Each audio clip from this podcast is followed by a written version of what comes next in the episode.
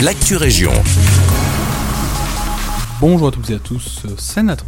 Journée chargée en politique, Joe Biden devient officiellement le 46e président des États-Unis.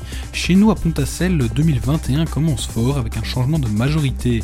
2020 était aussi chargé pour la commune avec la crise sanitaire notamment. Nous avons parlé de tout ça avec le bourgmestre Pascal Tavier. Nous, bah, nous, sommes adaptés aux directives. Nous avons essayé de tout. La, commune a toujours fonctionné, tant bien que mal. Euh, certes, bah, parfois au ralenti parce que la, pandémie a aussi atteint certains, certains collaborateurs.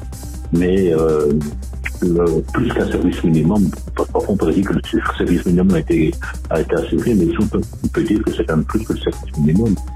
La maison rurale de l'Arsenal, le verdissement du parc automobile et une épicerie sociale, la majorité a avancé sur plusieurs projets cette année. Malgré cela, l'EPS a souhaité se séparer de son partenaire IC.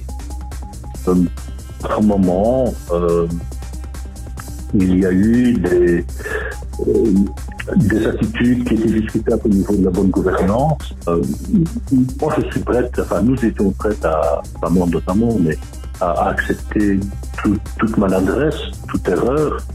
Euh, le souci, c'est que euh, il n'y a pas toujours eu une sorte de mea culpa, une, une sorte de prise de conscience de, de, cela. Et ça, c'est un peu embêtant. La motion de méfiance visant IC et la majorité actuelle sera soumise au vote du conseil communal dans la journée.